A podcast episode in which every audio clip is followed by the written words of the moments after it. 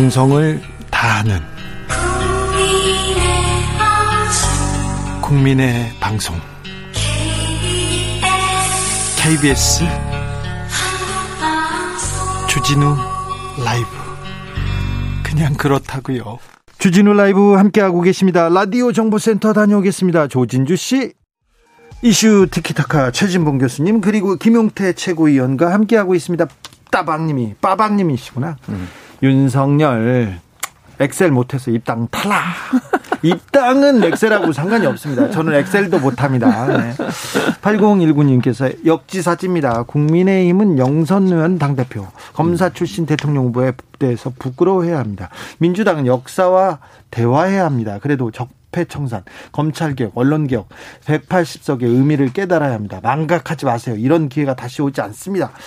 어쨌거나 지금 민주당이 좀 그 좀 분발하기를 바라는 분, 분인 것 같습니다. 1856님께서는 국민의힘 발전하는 모습이에요. 쇼가 되지 않으려면 국회의원 부동산 전수조사 먼저 실천해 주세요. 얘기하는데 김용태 최고위원 예, 예. 이거 부동산 전수조사 조사 빨리 하지 왜 그 미적거리고 시간을 그 끄는 거 보면 좀 많이 안 들죠? 뭐 저희는 하고 싶어가지고 하고 싶은 입장입니다. 그래서 그래요? 감사원에 제출했지만 감사원에서 뭐 서류가 미비로 인해서 아니요 뭐 법으로 안 된대요. 그래서 저희는 뭐 오늘도 말씀드렸지만 네, 네, 네. 언제든지 저희는 빨리 준비하고 있고요. 네. 그래서 최대한 빠른 게 권익이라고 생각해가지고 네. 지금 최대한 빠르게 진행하려고 하고 있습니다. 권익위에 동의서를 제출 안 했대요. 네, 그래가지고 뭐예 최대한 저희는 어쨌든 입장은 전수조사 예, 하겠다는 입장입니다. 김용태 최고는 막 하고 싶은데 네. 다른 당에서 거기에 대해서도 뭐 소신의 목소리 계속해서 저 목소리 내도록, 음. 내도록 하겠습니다. 김용태 최고위원님. 예 예. 제가 처음 나와서 계속 이름을 불러드립니다. 감사합니다. 네. 김용태가 두 명이어가지고 저희 당에. 네. 그렇죠. 2030 청년들이 정치권에 가장 원하는 게 뭡니까? 어, 당연히 공정한 경쟁을 원하는 것 같습니다. 네. 지금 뭐 2030 세대가 가장 분노했던 건 이 정권의 내로남불 아까 교수님께서도 말씀하셨지만 조국 사태나 뭐 LH 사태로 인해서 느끼는 뭐 586 운동권 세력들이 본인들의 어떤 부와 권력을 세습하고 자녀들한테까지 세습되는 거 이런 거에 대해서 불공정하다고 느끼고 있잖아요. 586 그, 그 음. 운동권 세력들 돈 없어요. 그래서 물려줄 것도 별로 없어. 내 아는 선배들 다 가난해요. 밥도 내가 사요. 그런 것들이 이제 자녀들한테 세습되는 것에 대해서 분노가 저는 폭발했다고 생각하고요. 예. 거기에 있어서 2030들은 모든 전 분야에 있어서 공정한 경쟁을 좀 요구하는 것 같습니다. 예. 민주당이 예, 예. 청년한테 청년 정책 뭔 잘했다, 뭐는 못했다 이런 거 있습니까? 저는 민주당의 잘하는 정치인으로 청년 정치인으로 박성민 전 최고를 꼽고 싶거든요. 네. 박성민 전 최고 같은 경우는 항상 민주당에서 보면은 어떤 자성의 목소리도 나름대로 냈던 것 같고요. 예. 객관적으로 당을 평가하려고 했던 것 되게 높게 사고 싶습니다. 다만 좀 안타까운 거는 보통 국민들께서 바라시는 청년 정치라고 하면 소신과 패기를 가지고 뭐 목소리를 내는 걸 원하시잖아요. 근데 지금 민주당의 어떤 청년 정치인들이라고 하면 좀 그런 것들이 부족하지 않았나 기득권에 편승해가지고 정권을 옹호하기 위한 네, 김남국 팩이 아주 좋은데요 목소리 아주 높여 데시벨도 높아요 그 친구는 그러니까 정권을 옹호하기 위한 뭐 조국 사태 때도 좀 이렇게 비판의 목소리보다는 국민을 대변하기보다는 약간 정권을 대변하지 않았나 그런 점이 좀 아쉽다고 생각하고 있습니다. 자, 청년 정치, 음. 청년 정책 계속 얘기합니다. 음. 그런데 지금 정치권에서 어, 잘 보고 있습니까? 뭐는 빠진 게 있습니까, 교수님? 그러니까 저는 기본적으로 청년 정책이라고 하는 것이 단순히 그냥 이제 우리가 잘못 이 오해하면 이런 게 있어요. 청년들한테 뭔가 지원해 주는 건 뭘 그것 중요하죠. 네. 예컨대 뭐 주택이라든지 또 결혼할 수 있도록 배경을 한다든지 뭐 일자리를 주는 이거 정말 중요하다고 생각해요. 근데 네. 그걸로 만족되는 거 아니라고 저는 네. 생각하거든요. 그러니까 청년들이 원하는 것은 아까 말씀하셨듯이 공정하고 객관적이고 그다음에 모든 사람에게 기회가 다 갈 수 있고 이런 것들을 원하는 건데 그런 부분들이 좀 배제된 상태에서 경제적인 어떤 것들을 지원하는 것은 한계가 있을 수 있다. 그러니까 그것도 하되 함께 우리 사회가 공정한 사회가 될 수 있도록 하는 노력들이 같이 이루어져야 되는 그런 부분이 약간 불균형이 있었던 것 같아요. 음. 그래서 이제 문재인 정부 들어서 어쨌든 청년들을 위한 다양한 정책들이 있었지만 그와 함께 공정한 사회를 만드는 것에 대한 국민적 어떤 그, 어, 만족도 이런 부분이 부족한 부분은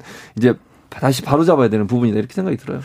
민주당의 청년 정책이 청년들한테 공감을 못 얻고 있는 것 같아요. 그죠? 예, 그, 뭐 그렇게 생각하고 있습니다. 근데 역사적으로 청년 정책이 가장 부족했던 당이 네. 국민의힘 쪽이었어요. 뭐 그 점도 인정하겠습니다. 네. 네네. 자, 국민의힘의 청년 정책 어떻게 가겠다. 이 청년 정치인 김용태는 어떤 쪽에 강조해서 뭐 당을 이끌고 가겠다. 저는 계속 강조하고 싶은 점은 제가 바라볼 수 있는 건 국민밖에 없다고 생각합니다. 뭐 다소 지금 당을 위해서 쓴소리를 하거나 소신을 내면서 소신의 목소리를 내면서 좀 불편해 보일 수도 있고 이것이 제 정치 생명을 쉽게 끊어버릴 수도 있다고 저는 생각하지만 역사적으로 보면 길게 본다면 결국 국민 편에 서서 국민의 목소리를 대변하는 것이 저는 옳다고 생각하고 있고요. 앞으로도 계속해서 국민의 목소리 대변할 수 있도록 노력하겠습니다. 김용태 의원은 국민의힘을 목소 국민의 목소리를 대변하려고 하는데 예. 선배 정치인들 이렇게 보면 국민을 위해서 국가를 위해서 민족을 위해서 나중에 보면 배지를 위해서 막 계속 그러잖아요. 부끄럽 있지만 뭐 그런 분도 계시죠. 예. 그죠. 자, 김용태 의원은 안 그런다고 합니다. 자, 김용태 의원이 어, 자, 국민의 국민의힘에서 어떤 어. 목소리를 내면 국민의힘이 더 좀 앞으로 나갈까요? 저는 이렇게 생각해요. 그러니까 이게 지금 이준석 효과라고 하는 건 이준석 대표가 쇄신을 얘기하고 새로운 변화를 시도하려고 하잖아요. 또 이렇게 청년 어, 최고위원처럼 새로운 정치를 하려는 의지를 갖고 있는 분들이 많이 있는 것은 지금은 상징적으로 그게 전체적으로 이미지를 끌어올리는 중요한 요소로 작용한다고 봐요. 근데 네. 저는 지금 주진우 기자도 잠깐 언급했지만 밑에 가라앉아 있는 소위 이제 기득권 정치인들 국민의힘도 많이 있잖아요. 그건 뭐 부인할 수 없는 현실이라고 저는 생각해요. 그 목소리가 과연 함께 나올 수 있느냐의 문제라고 저는 봐요. 그게 언젠가 폭발할 수 있는 위험성은 늘 잠재해 있는데 과연 그분들까지도 지금 이준석 대표나 아니면 이제 다른 청년 최고위원이나 젊은 층들이 얘기하고 있는 쇄신의 문제에 함께 갈 거냐 하는 부분을 지켜봐야 된다고 보기 때문에 공감대 형성이 저는 중요하다. 그래서 이준석 대표가 얼마나 정치력을 발휘해서 그 모든 사람들의 마음을 묶어서 본인이 원하는 방향으로 쇄신의 방향을 끌고 나갈 거냐. 이게 이제 저는 관건이라고 보기 때문에 중요한 건 지금 이제 뭐 얼마 되지 않았잖아요. 시간이 지나면 정치력이 음. 요구되는 상황이 될 거예요. 음. 논란이 되면 그 이슈를 어떻게 잘 어, 이렇게 조절하면서 갈 거냐. 이게 이제 이준석 대표가 맞이할 이제 정치력의 시험대라고 보여지는데 그 시험대에서 잘 조절하는 게 필요하지 않겠나는 생각이 듭니다. 어, 청년 정치는 계속 저 정의당에서 외치던 어, 정책들이 많았었는데요. 요새는 좀 크게 보이지는 않습니다. 그죠. 정치권에 음. 들어와서 정의당의 지금 청년 정책에 대해서는 어떻게 보십니까?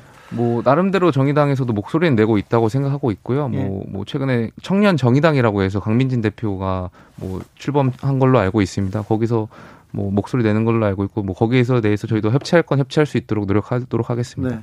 류호정 의원의 타투 이렇게 보라색 타투 이게 드레스 입고 그 부분에 대해서는요. 오늘 뭐 있었던 네네. 네. 제가 아 직 확인을 못해서 아니 지금 오셨 네 그럴 수 있습니다. 지금 있는 일이어가지고요. 네. 네. tattoo를 합법화하라 이렇게 네, 외치고 있어서요. 네. 네. 김용태 최고위원님, 음, 최고위원회가 월요일, 목요일 있죠. 예, 내일 있습니다. 내일은 어떤 그 주제를 가지고 회의를 저희가 오늘 됩니까? 사무총장 인선에 대해서 아마 의결을 할 것 같습니다. 오늘 음. 한기호 사무총장, 네. 그다음에 정책위의장의 김도읍 의원이 이제 임명되셔가지고 네. 여기 대해서 합의하고 협의하는 상황이 있을 것 같습니다. 네, 그 부분은 그 대표가 대표하고 최고위원들이 다 이렇게 상의를 해서 이렇게 뽑은 겁니까? 예, 그렇게 하고 있습니다. 토론 배틀 일정은 어떻게 됩니까? 토론 배틀 일정은 다음 주부터 저희가 공고가 시작되는 걸로 있습니다. 네. 일정을 물어보기 시작하는 걸 보면 사람들이 관심 있는 거. 쟤네들 뭐 하는 거야 이렇게 얘기하는데, 아, 네. 국민의힘에서 예전에 예전에도 위기가 오면은요 청년들을 불러다가 놓고 청년들을 불러다 놓고 그걸 가지고 쇄신했다 이렇게 외치기는 했었어요. 음. 10여 년 전에 10년 전이었죠. 이준석 최고가 20대인데 동원의 20대. 대상으로 삼았죠. 그렇죠. 예. 그랬었죠. 네. 이번엔 좀 달라야 되겠죠. 뭐 대표부터 청년이니까요. 뭐 다를 네. 거라고 저는 믿고 있습니다. 그래요? 대표가 청년이어서 다르진 않고 청... 본인께서 꾸준히 생각했던 바가 있어서 네. 뭐 느낀 바가 있으니까 당연히 달라질 것이라고 생각하고 있습니다. 네, 김용태 국민의힘 최고위원 앞으로 어떤 어떤 정치적 음. 행보를 보일지 기대가 됩니다. 네, 그렇습니다. 저는 뭐 그런 자세로 늘 변하지 않고 갔으면 좋겠어요. 네. 왜냐하면 정치를 하다 보면 여러 가지 부딪히는 문제가 있고 그러다 보면 또 본인의 이해관계라든지 아니면 뭐 국회의원 출마 이런 것까지 고려하다 보면 상당히 어려운 일을 겪을 가능성이 저는 있다고 보거든요. 네. 그때도 변함없이 같은 자세를 취하는 게 중요하다고 생각해요. 네. 중간에 있는 앞에 있는 걸 얻으려고 하다 보면 결국은 그게 장기적 관점에서는 별로 도움이 안 된다고 저는 네. 보거든요. 그냥 조언을 드린다면 지금의 자세를 계속 유지하는 게 필요하다고 저는 생각합니다. 네, 감사합니다. 김병민 전 비대위원 있지 않습니까? 네, 예. 이분이 이준석 대표보다 먼저 나갈 것이라고 생각하는 사람들이 국민의힘에서는 많았어요. 먼저 나간다는 게 뭐 아니 그 어떤... 그 앞잡지 아, 예.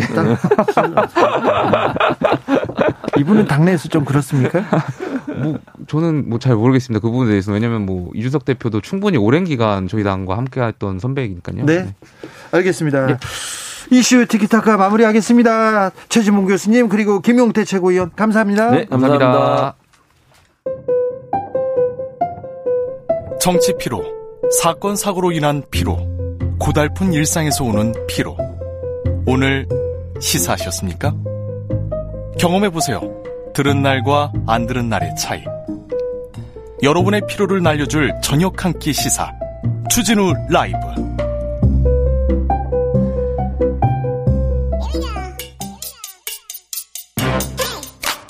뉴스를 향한 진지한 고민 기자들의 수다 라이브 기자실을 찾은 오늘의 기자는 한결의 김민아 기자입니다. 네, 안녕하세요. 발로 뛰는 기자입니다. 우리 김민아 기자는 어디 오늘은 뭐뭐 했어요? 어떤 일이 있었어요? 오늘 그 최근에 계속 이준석 대표의 동선을 따라가고 있는데 그래요? 오늘은 안철수 대표랑 이준석 대표가 만나는 그 공식적인 상견례 자리가 있었고요. 네.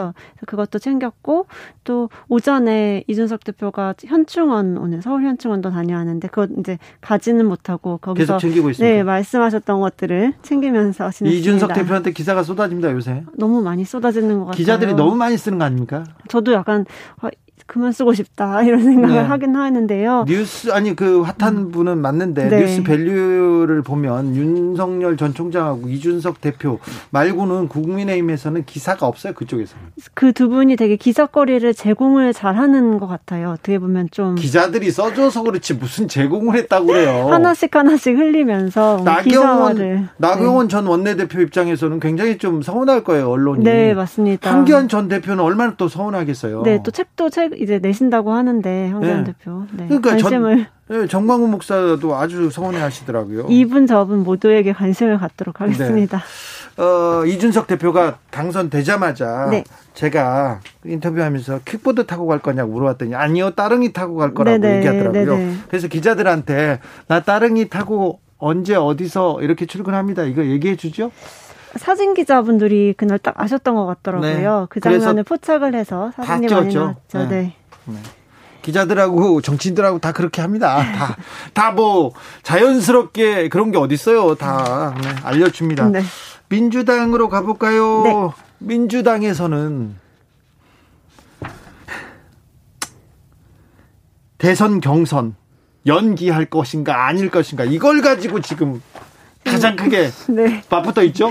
관심을 약간 좀 국민의힘에 뺏긴 측면이 있어요. 네, 그런데 관심을 가져오려고 정책 경쟁을. 하고 이럴 때일수록 네네. 유능하고 그런 걸 해야 되는데 지금 어떻게 갑니까? 네, 이제 대선이 사실 진짜 9개월밖에 안 남았기 때문에 대선 준비에 다들 돌입을 하고 있는데 네. 민주당에서는 우리 후보들을 더 띄우려면 대선을 좀 더 대선 경선을 조금 더 늦춰야 되는 거 아니냐 이런 목소리가 나오고 있는 거죠. 네. 뭐 여당 주자 중에서는 이낙연 전 민주당 대표, 정세균 전 총리가 경선을 연기하는 방안에 좀 무게를 싣고 있고 거의 모든 후보 들이 지금 네. 지지율이 좀 밀리기 때문에 맞습니다. 이렇게 주장할 수 있죠. 거기에 뭐 정치인들 그 국회의원들 많으니 많으니까. 그죠? 네, 맞습니다. 근데 또 이제 이재명 지사나 뭐 추미애 전 법무부 장관 등은 그대로 진행해야 된다라는 입장이어서 좀 이 두 부류가 맞붙는 모양새가 되고 있습니다. 그래요? 나뉘었어요? 네, 네, 맞습니다.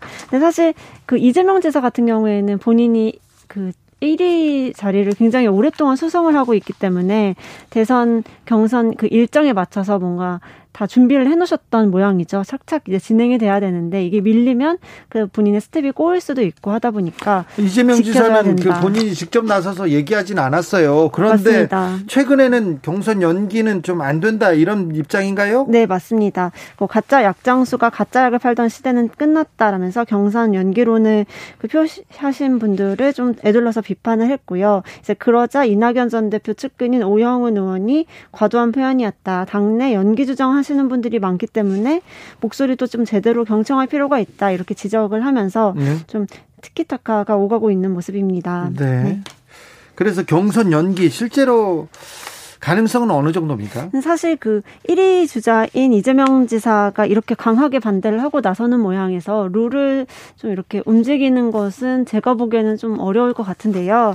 그리고 이 부분도 예. 이 부분을 다 어, 지금 당원들도 있고요. 맞습니다. 그리고 이걸 연기하면 당 지도부에서 연기를 하면 한 주자를 좀 그쵸. 그 고립시킨다 이렇게 볼 거 아닙니까? 명분이 좀 있어야 되는데 부족한 것 같고 아직 그 예비 경선이 언제 시작되는지 뭐 구체적으로 어떻게 할 것인지 여론조사 문항을 어떻게 할 것인지 결정이 아직 되지 않은 상황이고 사실 예.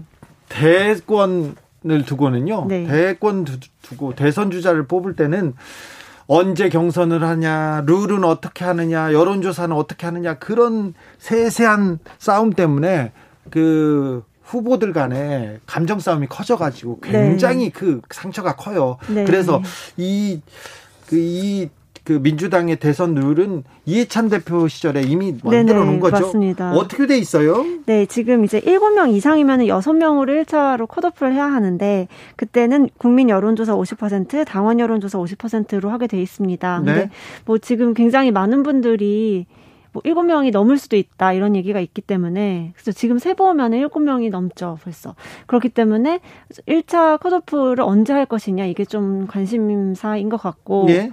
또 후발주자들 같은 경우에는 어떻게 하면 그 공고하게 다져져 있는 이재명 지사라는 그 지지율을 어떻게 좀 어, 쫓아갈 것인가 네. 거기에 좀 골몰하시는 것 같습니다. 네. 네. 하이드님께서 김민아 기자 얼마 전에 김종인 비대위원장 인터뷰하셨던데 김종인 부활합니까 이렇게 물어봅니다. 아, 이, 이준석 대표랑의 관계가 굉장히 끈끈한 것 같았거든요. 끈끈해요? 네, 여전히 끈끈한 실제? 것 같았습니다. 네. 그래서 어떻게든 좀 김종인을 필요하다 이런 메시지를 내지 않을까요? 이준석 대표가요. 그래요? 예, 맞습니다. 김종인 비대위원장이 내가 필요하다 이게 우리 이 시대에는 김종인이 필요하다 그거 자가 동력하는 거 아닙니까 이거? 자가 발전. 아, 근데 사실 이준석 대표도 김종인 대표의 어떤 안정감 네. 그리고 그 판을 좀 이렇게 우리 쪽으로 유리하게 끌어오는 능력 이런 건 굉장히 필요하다고 여러 차례 말을 했기 때문에 김종인 비대위원장이 오면 네. 큰 바람막이라고 해야 되나요? 큰 이렇게 기둥이 하나 또 생길 수도 있죠. 그렇죠. 또 이준석 대표가 많이 지적을 받는 게 그런 모습이 있기 때문에 김종인 위원장이랑 같이 있으면은 많이 좀 희석이 될 것 같아요. 김종인 비대위원장 최고 최근에 네. 그러면 이준석에 대해서는 굉장히 높게 평가합니까? 맞습니다. 그래요? 네. 그리고 요새 그러면 또 윤석열 전 총장은 계속 좀 아 이제는 뭐 기대하지 않는다 계속 그, 그 입장입니까? 그렇죠. 그렇게 입장이 바뀌었는데 사실 윤 총장이 그 국민의힘의 다른 의원들한테는 굉장히 적극적으로 어필을 하면서 네. 전화 통화도 하고 함께 하자는 메시지를 무언의 메시지를 제스처를 취하고 있는 것 같은데 김종인 위원장이랑은 아직은 조금 더 가까워져야 되는 것 같더라고요. 그래서 지금 삐졌어요? 지금은 약간 좀 시간이 더 필요한 관계 이렇게 네. 표현하면 맞을 네. 것 같습니다. 삐졌다는 말은 그냥 제 네. 표현이고요. 네. 시간이 좀 더 필요한 관계 네. 이렇게 하겠습니다. 네. 바로 잡겠습니다. 예. 네. 어, 좀 감정이 상하기는 그쵸. 하셨어요. 그죠? 그런 것 같아 보입니다. 인터뷰 기자회견 말고 그 인터뷰 전이나 후에 그냥 뭐 사심이 푹 나오잖아요. 그쵸. 그때 무슨 얘기 하시던가요? 아, 일단은 이준석 대표의 당선에 대해서 물었을 때 굉장히 흡족해 하시고, 음. 목소리가 굉장히 밝아지시고, 네? 그런 모습을 봤을 때, 아, 김종인이 다시 돌아온다는 것을 아마 예상하고 있지 않으셨을까, 이렇게 좀 느낌을 받았어요. 민주당 쪽에 대해서는 뭐라고 얘기해요? 아, 근데 민주당에 대해서는 그렇게 막 비판적인 얘기를 대놓고 하지는 않고 계신 것 같습니다. 네. 일단은 네. 자강해야 된다는 말을 계속 하고 계시기 때문에 우리 당 잘하자 요, 요런 스탠스였던 것 같습니다. 민주당 쪽으로 네. 얘기를 넘겨보겠습니다. 0681님께서 힙합 정을 쓰랴 아니면 롤라견을 쓰랴 이렇게 얘기하네요. 네. 네. 정치자분들은 다 이 뜻이 무슨 뜻인지 아시죠? 송영길 민주당 대표가 오늘 코로나 3종 패키지를 들고 나왔습니다. 맞습니다. 오늘 그 국회에서 교섭단체 대표 연설을 했는데요. 네. 여야가 함께 풀어야 할 과제가 많다. 많죠. 먼저 소상공인 손실보상 문제를 매듭지어야 한다면서 네? 뭐 전국민 재난지원금, 신용카드 캐시백, 소상공인 피해, 피해 추가 지원 이렇게 3종 패키지를 지원하겠다고 밝혔습니다. 민생을 두텁게 챙기겠다 이런 보관입니다. 네, 맞습니다. 뭐 행정명령 대상 업종 그리고 여행업, 공연계 같은 경영 위기 업종까지 포괄적으로 피해를 지원하겠다. 또 올해 종료 예정인 영화 발전 기금도 적극 살펴보겠다라고 이렇게 좀 구체적으로 그 지목을 하면서 코로나 지금 그 위기, 예, 경제 위기까지 같이 온 것에 대해서 어떻게 해소할 것인지를 내놨습니다. 어쨌든 소상공인 지원 최대한 속도를 높이겠다는 뜻이네요. 맞습니다. 지금 여름 휴가 전에 이제 소상공인 지원 플러스 전국민 재난지원금 을 지급하겠다라는 구상을 갖고 있는 것 같은데요. 당정이 네. 이제 협의에 들어갈 것으로 보이고 또 1분기의 국제 수입이 지난해 같은 기간에 비해서 32조 7천억 정도 증가했기 때문에 추경을 편성하지 않아도 이건 가능하다고 하니까 네. 크게 뭐 문제가 될 것 같지는 않습니다. 이준석이 계속 이렇게 사진을 찍고 기사가 나오는데 민주당에서 송영길의 카드는 민생을 챙기고 청년을 챙기는 정책 대결로 가겠다고 계속 하고 있습니다. 청년을 위한 정책 또 네. 내놨어요? 오늘 그 교섭단체 연설문에서 청년이란 단어를 21번이나 사용했더라고요. 예. 뭐 자체 재보궐선거에서 드러난 2030 세대에 좀 성나 있는 민심을 다독이겠다라는 의도로 해석이 되는데요. 민주당이 청년들의 목소리에 귀를 기울이지 못했다. 뭐 청년 세대의 좌절이 심각하다. 이렇게 좀 그 다독이는 메시지를 내놓으시면서 청년의 삶을 짓누리는 잘못된 구조를 바꾸겠다라고 밝혔습니다. 또 청년 문제를 총괄할 청년 특임 장관을 신설하겠다라고 제안을 했는데 이거는 지난해 총선 공약이었는데 아직 지켜지지 않았었던 건데 좀 이번 기회에 지켜지지 않을까 이렇게 생각이 됩니다. 청년 특임 장관은 지난해 총선 공약이었어요? 네네네 그렇습니다. 근데 왜 한마디도 안 했대요? 그러게요. 민주당. 그때 좀 청년 문제가 싹 들어갔다가 이번에 이준석 대표 계기로 다시 이제 좀 정치권에 떠오르는 모습인데요. 공수처도 언급했습니다. 네, 맞습니다. 공수처 정원을 늘리겠다라고 얘기를 했는데요. 수사 인력이 필요하다는 거죠. 지금 공수처 정원이 검사 25명, 수사관 40명이 전부인데 뭐 지금 검찰은 검사 2,000명, 수사관 6,000명이잖아요. 뭐 인력 충원이 필요하다. 그리고 뭐 폐쇄적인 검찰의 조직 구조를 좀 개 혁을 해서 지방 검찰청 검사장직은 과감히 좀 개방을 하자 이런 제안도 했습니다. 네. 네. 오늘 소형 원자료 얘기를 꺼냈어요. 맞습니다. 이건 왜 그런데요? 네, 사실 좀 이게 속도 조절에 나선 것 아니냐 이렇게 좀 분석이 되는데요. 네. 오늘 그 연설 중에 뭐 송영길 대표가 상당 기간 수소 원자력 등의 종합적으로 활용한 에너지 믹스가 불가피할 것이다라면서 탈원전 정책을 조금 속도 조절한다고 어떻게 보면 오늘 공식적으로 이렇게 밝힌 게 될 것 같습니다. 뭐 재생에너지만으로 완전한 탄소 중립을 이루는 데는 한계가 있다는 걸 인정. 결정을 한 건데요. 또 여기에 대해서는 환경단체들은 좀 반발하고 있고요. 대통령 공약도 있고요. 맞습니다. 이 정책의 그 이 정부의 정책 기조가 있지 않습니까? 맞습니다. 그래서 탈원전은 어, 이 정부의 그한 주요 공약인데 네네. 어찌 어찌 그 정책 변화를 이룰지 좀 지켜보겠습니다. 양희원영 의원이 바로 이제 반박을 했는데요. 네. 뭐 핵융합의 기후변화 대응 효과는 아직 검증된 내용이 없다면서 어, 지금 지구 평균 기온 상승 제한 골든타임과 너무 동떨어져 있는 워딩이었다 이렇게 밝혔습니다. 저기 이준석 국민의힘 대표 네. 기사는 얼마나 더 쓸 거래요 기자들은? 그러게요. 지금 약간 허니문 기간이어서 그런지 허니문은 얼마나 갑니까? 저 여쭤보고 싶어요. 한 일주일도 더 넘게 갈 수 있는지 지금 이제 일주일 차잖아요. 송영길 대표하고 좀 비교해 보십시오. 네. 송영길 송영길 대표하고는 한 3일 정도 갔던 아, 것 네. 같아요. 네. 지금 내일 송영길 대표랑 그 대표 회담을 하거든요. 네. 내일 오후 5시로 예정이 돼 있는데 뭐 아직까지는 여당이나 다른 다, 다른 야당에서도 이준석 대표에 대한 어떤 공세를 취하지는 않고 있는 것 같더라고요. 자, 당 내에서 네. 이준석을 바라보는 눈 이거 궁금합니다. 사실은 속내는 불안하다라는 얘기가 굉장히 많았는데 네. 지금 이번 일주일 동안에 그 당에 입당을 하겠다는 당원들의 숫자가 굉장히 폭증을 했다고 합니다. 그렇다 보니까 한 네. 2만 명 늘었다면서요? 네, 그러니까 한 달 지난 한 달을 비교했을 때는 2만 3천 명이 올라 그 입당 원서를 제출을 했고 그 중에서 온라인 입당이 만 명, 오프라인 입당이 만 삼천 명 정도 된다고 하는데 예. 이게 정말로 사실은 굉장한 일이거든요.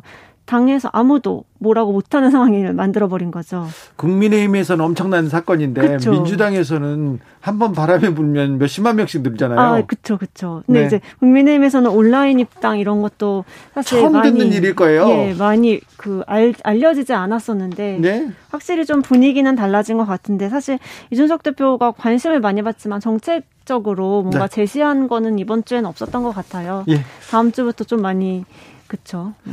당내에서 윤석열 전 총장이 들어오는 네. 거에 대해서 어떻게 생각하는 사람들이 있습니까? 좀 미묘할 텐데요. 네, 일단 윤석열 전 총장 쪽에서 6말 7초 얘기를 했잖아요. 예. 그러면은 이제 한 2, 3주 안에 정치를 하겠다라는 메시지가 나올 것으로 예상이 되는데 예. 거기에 대해서는 국민의힘에서는 얼른 나와라라는 입장은 맞는 것 같고 예.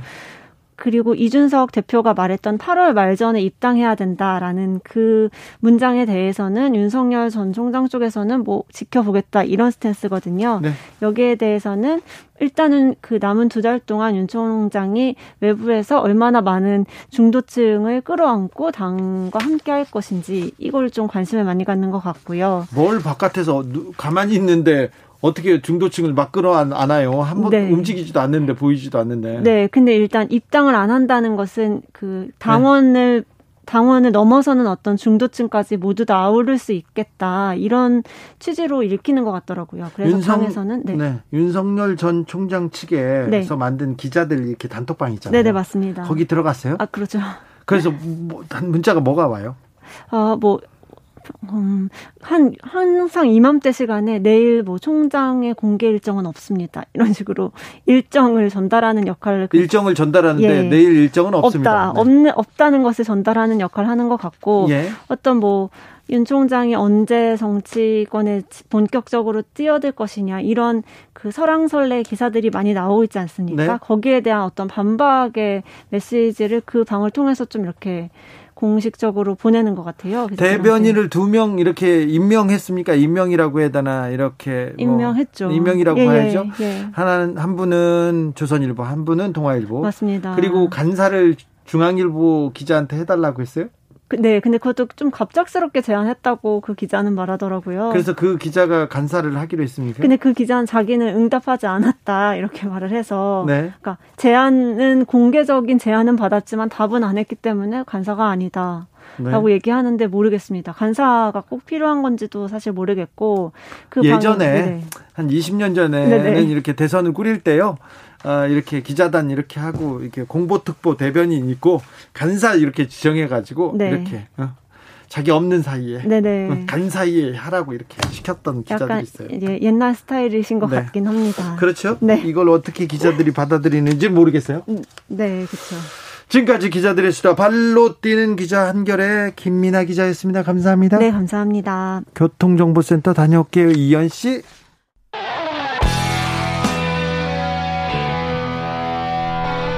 스치기만 해도 똑똑해진다. 드라이브 스루 시사 주진우 라이브.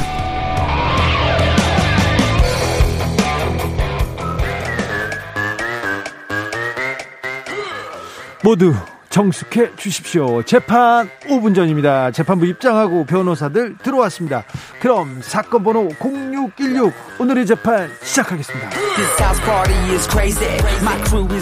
박지훈 변호사 출석했습니까? 네, 박지훈 변호사입니다. 신유진 변호사 출석했나요? 네, 신유진 변호사입니다. 네, 반갑습니다. 자, 어, 첫 번째 재판부터 가보겠습니다. 사법농단 재판이 계속되고 있죠? 네, 지금 하고 있습니다. 좀 가장 중요한 사법농단의 뭐 단초라고 할 수 있고 가장 좀 사건이 많이 이제 있는 임종원 네. 어, 법원행정처 차장 재판이 지금 진행 중인데 좀 문제가 좀 생겼어요. 어떤 문제가요? 증거 조사를 지금 하는 상황인데 아직도 증거 조사하고 있어요? 네. 지금 몇 달째요? 지금 제가 봤을 때 증거 조사만 계속 하는 것 같아요. 그런데 이 증거 조사도 어 제대로 해라라고 하면서 반발을 하고 있는데 네. 기존에는 어 증거의 요지를 설명하는 방식으로 했는데 그런 식으로 하면 안 된다. 음. 누가요? 라고 어 임종원 어전 법원행정처 차장 변호인 측이 아주 강하게 세게 지금 나오고 피고인이 있어요. 피고인이 지금 제 저기 재판 똑바로 하라고 지금 판사한테 지금 얘기하고 있습니다. 그렇죠, 그렇죠. 네, 그렇습니다. 네. 재판을 똑바로 해라. 이거는 음. 지금 내가 나조차고 이러는 게 아니다. 내 피고인의 방어권 때문에 이러는 음. 게 아니다. 공판 중심주의를 위해서 입법부가 법을 개정을 했다. 그런 식으로 증거 조사할 때는 음. 증거 증거 전체를 낭독을 해야지 요지만 고지하면 안 된다라는 임종원 거예요. 임종원 차장 말이 맞긴 한데 이런 식으로 재판을 하다가 보면 그냥 뭐 재판이 그렇죠. 한 15년씩 가겠어요. 원래 이제 형사소송법 그런 조항이 있습니다. 네. 증거 조사를 다 낭독해야 됩니다. 네. 그러면 증거 관련된 서류는 꽤 많습니다. 그걸 다 읽으려고 하면 재판이 주구장창 길어지거든요. 어떤 책을 증거로 이렇게 그거 다 읽어야 돼요. 만약 그이 법 조항대로라면 그래서 예외로 뭐 재판장이 이제 인정한다 그러면 그냥 고지하는 정도로도 가능하다. 라고 이제 예외 조항이 있는데. 근데 거의 다 고지하고 넘어갔지 않습니까? 태백산맥 재판을 그러면 몇 년 동안 할게요? 못해요. 태백산 1년 걸려요. 아니, 그, 그 책만 읽고 읽기를. 음. 그런데 이런 문제가 일반, 네. 일반 그냥 피고인, 그리고 일반 좀 억울한 서민한테 있었으면 또 그럴 수 있어요. 네. 그런데 이런 재판의 원칙이 왜 이 고위 법관을 그렇죠. 지내신 분한테만 해당되냐? 이 이유는 딱 하나 같아요. 재판 끌고자 하는 게 반영된 네. 게 아닌가 생각이 듭니다. 뭐 다른 이유도 있을 수 있습니다. 뭐, 뭐 본인은 헌법이나 뭐 이런 공개 재판 이거를 지키기 위해서 한다고 하지만 소신 소신 그 부분보다는 재판이 지금 이 재판부에서 받는 것보다는 재판부가 변경되기를 그렇죠. 바라는 마음이 좀 더 크지 않을까. 변경이 되고 네. 이분들이 당초에 이런 일을 하게 된 어떤 그 끈을 놓지 못하는 게 아닐까 마음속으로 그렇죠. 저는 네. 그런 생각이 들어요. 네. 무조건 시간을 끌어야 된다. 이게 오래 판결이 나면 안 된다. 거의 그런 작전으로 실제로 작전.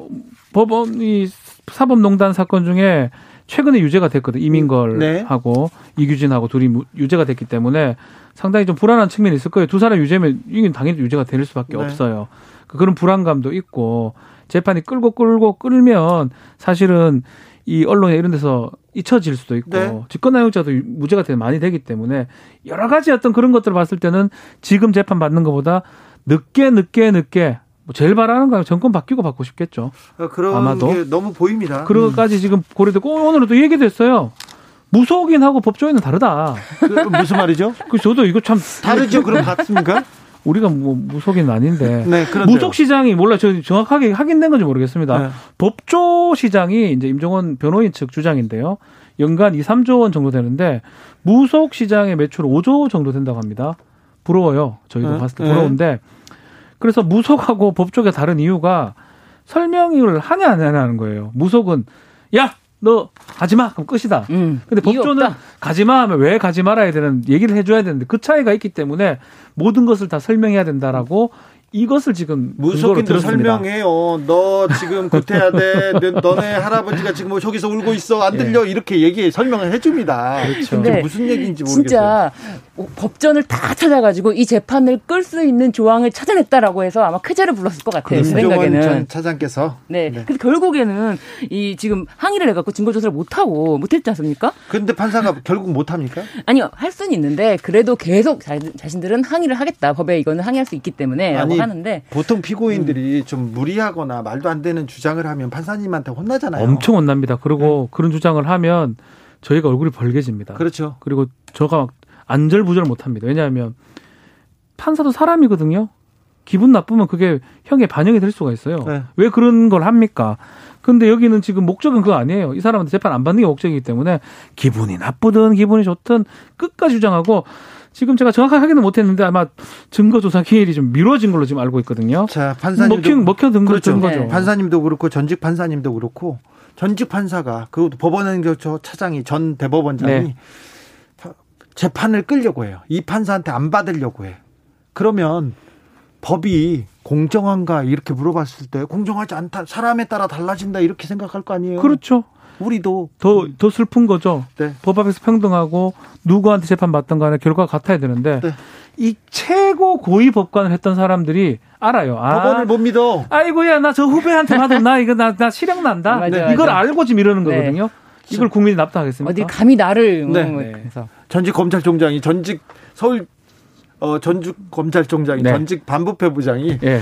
수사심의위원회다가 나 검사들 수사 못 믿어요. 이렇게 이렇게 했던 네. 똑같은 거죠. 그러니까 국민들이 어떻게 이 사법부를 죄송하지만 자기들도 못 믿는데 우리가 어떻게 믿어요? 그러니까요. 어떻게 신뢰할 수 있을까요? 0290님이 사법농단 재판은 앞으로 100년 동안 진행될 듯합니다. 무슨 궁궐공사도 아니고 바르셀로나에서 까밀리의 성당 짓는 것도 아니고 이렇게 지극정성인지 모르겠습니다. 아무튼 네 계속 저희가 보도하겠습니다. 어, 국회에서 성범죄 재발 방지를 위한 논의가 좀 있습니다. 군대 내에서요.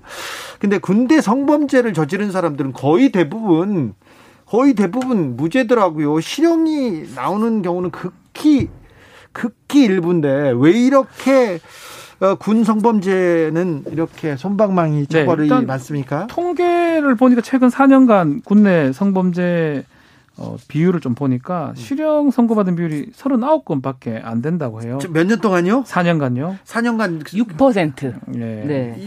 6%요. 이거밖에 네. 없어요? 예. 네.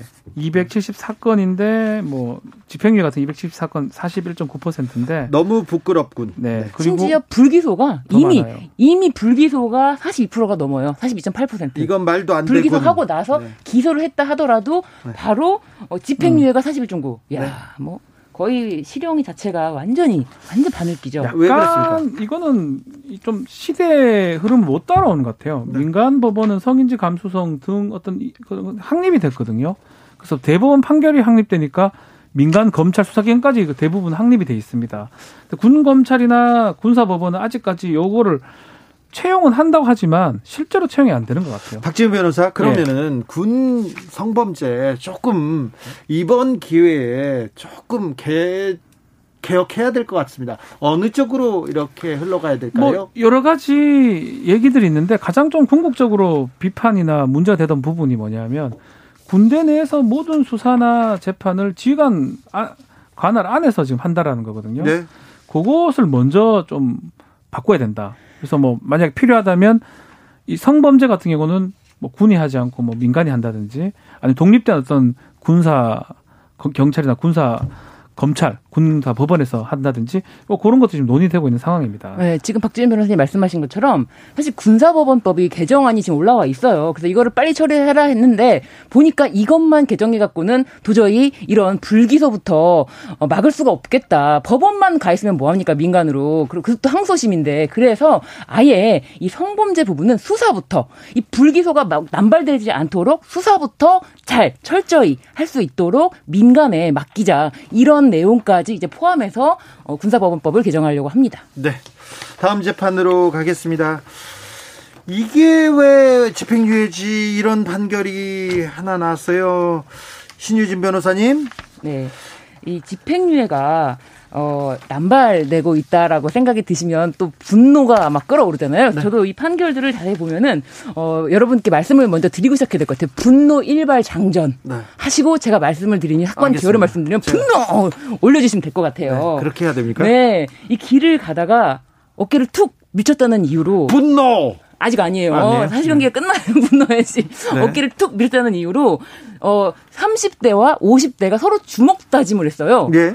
그런데 이 중에서 피해자가 결국에는 사망에 이르는 거예요. 50대가요? 네. 그래서 이 경우에 이 30대가 재판 과정에서 아, 네 그때 술이 취해가지고 그때 술이 취해 기억이 잘 안 난다. 심신 강경 해달라. 내 제정신이 아니었다. 이런 얘기를 하는 거예요. 예? 더 가중하게 해야지. 그러니까요. 그런데. 재판부가 비록 그 주치 감경, 심신 감경, 심신 미약에 대한 감경은 하지 않았지만 집행유예 선고를 내렸습니다. 사람을 때려 주겠는데요? 예. 폭행치사인데요, 그죠? 예. 예. 박지훈 변호사 이거 말이 안 되잖아요. 그렇죠. 상해치사, 폭행치사 3년 이상의 징역입니다. 그러니까 이거 지금 3년에 5년을 했던 거는 아마 최하한으로 해가지고 집행유예까지 해준 거거든요. 이건 너무 말이 안 되지 않습니까? 고 충정 부장판사님 왜 이 그 폭력 폭력에서 때려 죽인 사람의 이 충정을 이렇게 알아주고 그렇습니까? 이거 왜, 왜 그렇습니까? 두 가지가 반영된 것 같으면 우리 변호사 신 변호사님 말씀 좀 하셨지만 심신미약을 일단 좀 했던 것 같고요. 술 먹었다고? 근데 그거 요새 받아들인 경우는 없는데요. 가장 중요한 건 합의 부분 같아요. 유족들하고 한 3억 건 이상의 합의를 봤던 거. 그래도 사, 사람이 죽었잖아요. 글쎄요, 뭐 이 부분이 사실 그러니까 이게 그건 있어요. 않습니다. 이게 살인죄랑 다른 점은 어, 상해치사 요건 좀 달라요. 법원 그걸 다르게 봐요. 그래서 네? 이게 이 사람이 먼저 사실은 먼저 때렸냐 이것도 보거든요. 근데 뭐 확인해 본 결과 뭐 법원 재판 결과는 어이 30대가 먼저 때린 것이 아니고 그 먼저 맞다가 어 이거 맞다가 그랬대요. 변호사님. 네. 네. 죽은 사람은 말이 없잖아요. 어, 이건 아마 확인이 됐을 거예요. 이건 아마 뭐 요즘에 CCTV 워낙 많으니까 제가 봤을 때 뭐 이분의 일방적인 뭐 피고인의 주장이 아니라 확인된 결과 요 아마 먼저 맞은 거 이런 거를 감안을 하지 않았나 그런 생각이 들지만 아무래도 아 유족들은 너무 이거 말이 안 되죠. 그렇죠. 사람의 생명이, 그 생명이 이제 네. 폭행에서 없어졌는데 어떻게 보면 사라졌는데 네. 이 집행유예 한다는 거 사실 납득하기 쉽지는 않습니다. 이게 너무한 것 같아요. 너무하네요. 네. 너무 좀 재판 좀 잘해주세요, 박준 변호사. 변호사예요. 근데 네. 저희 입장에서는 재판이 잘 나온 거죠. 가서 1인실이라도 해. 아니, 아니요, 아니요. 저희 입장에서 재판이 잘 나온 겁니다. 이거 아유, 재판이 잘 나온 거. 저희 입장에서는 네네. 생각합니다. 죄송합니다. 이건 너무, 저희가 대신 사과드리겠습니다. 네, 네. 이건 너무한 것 같아요. 이게 법 상식하고 너무 벌어져 있어 떨어져 있지 않습니까? 네. 사람을 때려 죽었, 죽였는데 합의했다는 이유로 돈... 그렇게 말씀하시면 안 돼요. 근데 네. 법적으로는 틀린 말이에요. 사람을 때려 죽인 건 살인죄예요. 자, 때... 사람을 때렸는데 죽음에 이르렀다. 때렸는데 죽었는데 이렇게 말하는 아, 거죠. 정확하게 말해요. 때려 죽였는데라고 하면 안타깝게도 네. 이거랑 상관없이 네. 사망의 결과가 발생했네 네. 이렇게 얘기해요. 사실 그런데 술을 많이 먹어서 그러더라도 그렇죠. 이게 어느 하, 제가 주먹이 우네요. 네. 네. 이건 좀 말이 안, 허점이 너무 큰 것 같습니다. 다음 재판으로 가볼까요?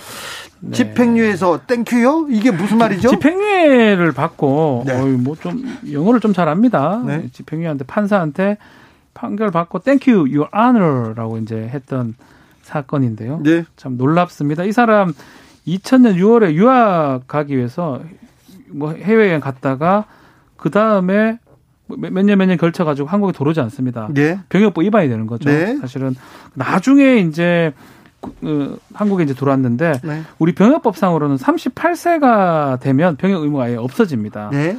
그래서 사실 이거 노려가지고 뒤늦게 사실 왔었고요. 네. 그렇지만 병역법 위반으로 재판을 받게 됐었어요. 네. 38세 이후에 지금 왔기 때문에 재판을 받았는데 이 사람 집행유예 선고를 받고 왜요? 뭐 이게 사실은 너무 재질은 나쁘지만 병역 기피잖아요. 어린 나이에 미국에 가가지고 뭐 잘 모르고 뭐 자신 잘못 인정하고 굳이 실형까지 살 필요 없다라고 하면서 집행유예 선고를 하니까 Thank you your honor 아, 이건 저도 진짜 화가 나네요. 나갔습니다. 아니, 그러면은, 미, 뭐, 미국이든 어디든 해외에 있는 사람들이 다 38세 넘어서 오려고 하겠지. 그러면은, 어, 자신들은 병역 의무를 완전히 면제받는 건데. 그러니까 집행유예는 아무것도 아니잖아요. 사실은 아. 좀 기계적으로라도. 맞아요. 이건 무조건. 병역이 해당하는 실형이 떨어지는 게 맞는데. 이 지금 이, 이 재판은 저는 명백히 음. 이 지금 일반 우리를 울리는 거다. 아니, 돈 없어서 외국에, 외국에 못 나갔는데, 에? 분노. 아, 네. 분노. 이거는, 이거는 안 되겠습니다. 네. 다음 재판으로 가보겠습니다. 아니, 한 번도 아니고, 이거 마약 밀수범인데 어떻게 마약, 그 집행유예입니까? 아, 이거 참, 어, 마약을 밀수를 했는데, 네? 이 사람이, 음, 지난해 10월 말부터 여러 가지 방법으로 뭐, 헤로인, 코카인, 대마, 이런 밀, 밀수를 한 거예요. 하나도 아니고, 이거 여러, 그 여러 건, 이거 상습범이네요. 그런데 이제 외국에 있는 어, 모르는 사람한테 부탁을 해서 마약을 보내도록 했는데 요게 다 인천공항에서 걸렸습니다. 네? 걸렸어요. 모두 거의 걸렸는데 딱 한 가지가 이제 어, 안 걸린 게 대마 5g, 5g이 네? 안 걸려서 자기네 집에서 몰래 이렇게 하고 있는데 경찰들이 나가서 압수수색을 했는데 요 당시에도 자기 막 속옷에 숨기고 막막 이런 짓을 한 거예요. 아니, 그 한 번 한 게 아니라 상습범이에요. 여러 번 하다가 이게 걸렸겠죠. 그렇죠. 여러 번 하다 그 장면이, 예? 집행유예 받았어요, 근데. 집행유예요? 네. 왜요? 이것도 3년에 징역 5년. 아니 외국에서 징역 외국에서 마약을 가지고 오는 거는 굉장히 중한 범죄인데. 일단은 우리 이제 마약 관련된 뭐 수사 당국이나 법원에서는 이게 걸려도 한 건으로 봐요. 다음에 걸릴 때는 두 번째면 이때 실형이 나옵니다. 이 만약 했겠죠. 뭐 한 번만 피는 경우는 잘 없으니까요. 한 건으로 보고 그러다 보니까 또 뭐 이 사람의 상황이 뭐 코로나 때문에 뭐 일도 좀 어려웠고 우울증 뭐 얘기를 했대요. 그래서 마약을 손을 댔다 그러고 이 범죄 전력이 자체가 없기 때문에 이 사람을 실형을 주긴 좀 곤란하다. 어, 그래서 그리고 지금 집행유예를 한 것입니다. 제가 보기에 마약 사건 같은 경우는 공적이 매우 중요해요. 이걸 판결문식 음. 쓰는 건 아닌데 그렇죠. 공적이라고 해서 이 사람이 마약을 구매하게 된 경로 있잖아요. 그 경로라든지 그 연락책들을 싹 다 불었을 거예요. 맞아요. 이게 싹 불면요. 한 번에 이걸 숨겨져서 못, 못 털는 그런 사건을 한 번에 처리할 수 있거든요. 그래서 그 공적을 인정하긴 해요. 네, 네, 이런 경우는 있어요. 이런 경우 있어요. 마약 사범은요, 한번 네. 잡혀가지 않습니까? 주변 사람들을 다 불면은요, 조금 경감해져요. 맞아. 아니, 그게 지금 말씀드린 공적입니다. 네. 공적이라 그러는데, 네.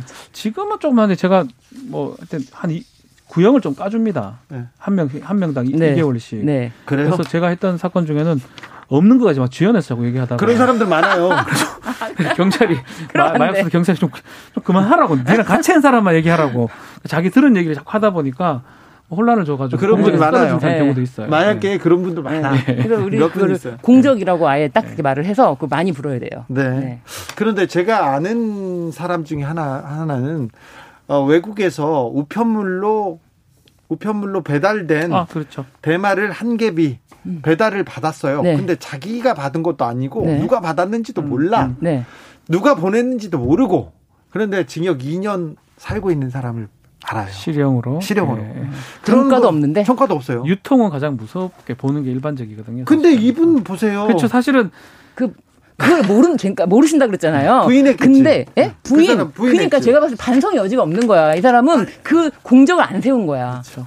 그거를 어떻게 해서든지 알아내야지. 이게, 이게 추적을 해야지. 아니, 자기가, 자기가 모르게 어떻게 받아요, 자기 이름으로. 자기는 진짜 이러면 몰랐대요. 법, 법원에서 싫어해요. 네. 제가 봐도 2년 나올 것 같아요.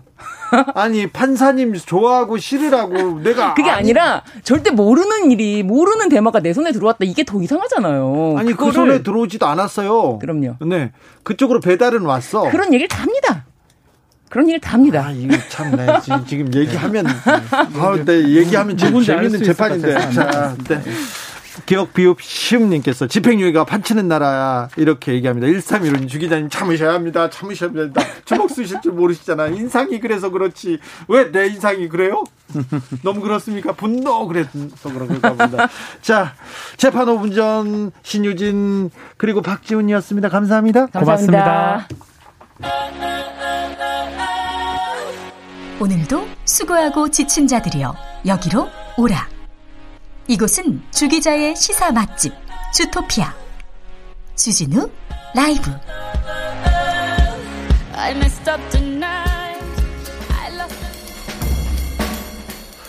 느낌 가는 대로 그냥 고른 뉴스 여의도 주필. 한국 불법 촬영에 전 세계 중심지 국제인권단체. 뉴스원 기사입니다. 국제인권단체 가 있습니다. Human Rights Watch인데요. 굉장히 공신력 있는 인권 단체인데 여기서 이런 보고서를 냈습니다. 한국은 불법 촬영의 전 세계 중심지다. 불법 촬영은 몰래 카메라를 사용해서 이렇게 화장실이나 아니면 성관계를 가진 희생자를 촬영하는 걸 가르치는데요. 아, 한국에서 너무 만연해서 공포의 대상이 되고 있다. 모든 여성의 삶의 질에 영향을 미치고 있다고 이렇게 얘기합니다. 2008년에서 2017년까지 불법 촬영으로 기소된 사건이 11배 증가했습니다. 지금도 폭발적으로 증가하고 있습니다. 대중교통을 못하는 꺼리는 여성이 많습니다. 공중 화장실 못 가는 여성이 많습니다. 여성이 안전하지 않다는 것은 이 사회가 안전하지 않다는 심각한 증거이기도 합니다. 범죄자에 대한 법적 처벌 강화하고 여경, 여검사, 여판사 수를 늘림으로써 광범위한 성평등, 불평등을 해소해야 된다고 이 인권단체는 지적하고 있습니다. 국회 가로수 가르, 가지치기 잘하려면 한결의 기사입니다. 음, 무자비한 가로수 가지치기 개선을 위한 국회에서 토론회가 열렸습니다. 오늘 열렸습니다.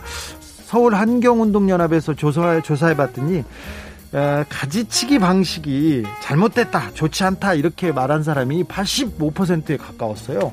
그리고 응답자의 90% 넘는 응답자는 나무권, 나무복지제도 등 제도적인 보호 방안 도입이 필요하다는 이런 설문조사가 있었답니다. 어, 그건 잘 몰랐습니다. 아무튼 가로수 보호 및 향후 발전 방안에 대한 토론회. 어, 전 참가하고 싶더라고요. 가서 막 인터뷰하고 싶어요. 그래서 가로수 가지치기 이거 어, 가지치기 너무 심해서 식물권 이거 문제가 있어요. 이런 제도적 보완 방안 도입해야 돼요. 이런 얘기 듣고 싶었습니다. 네. 나중에 기회가 되면 자세하게 좀 전해드릴게요.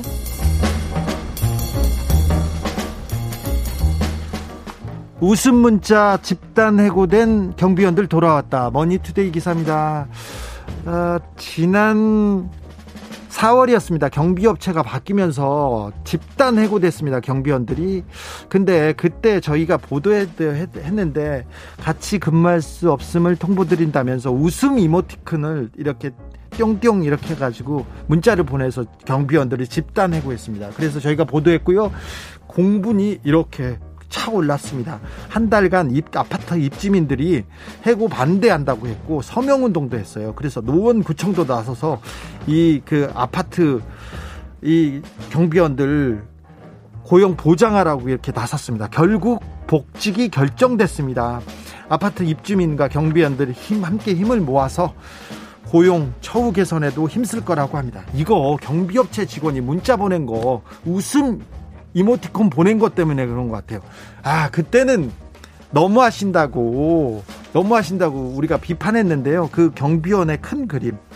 깊은 뜻 제가 몰랐습니다. 사과드립니다. 감사하다는 얘기 드립니다. 자, 코로나 시대인데요. 주변을 이렇게 둘러봐야 됩니다. 그래서 이렇게 억울함 당한 사람들은 우리가 조금 같이 목소리 내줘야 되는 거 아닌가 그런 생각 해봅니다.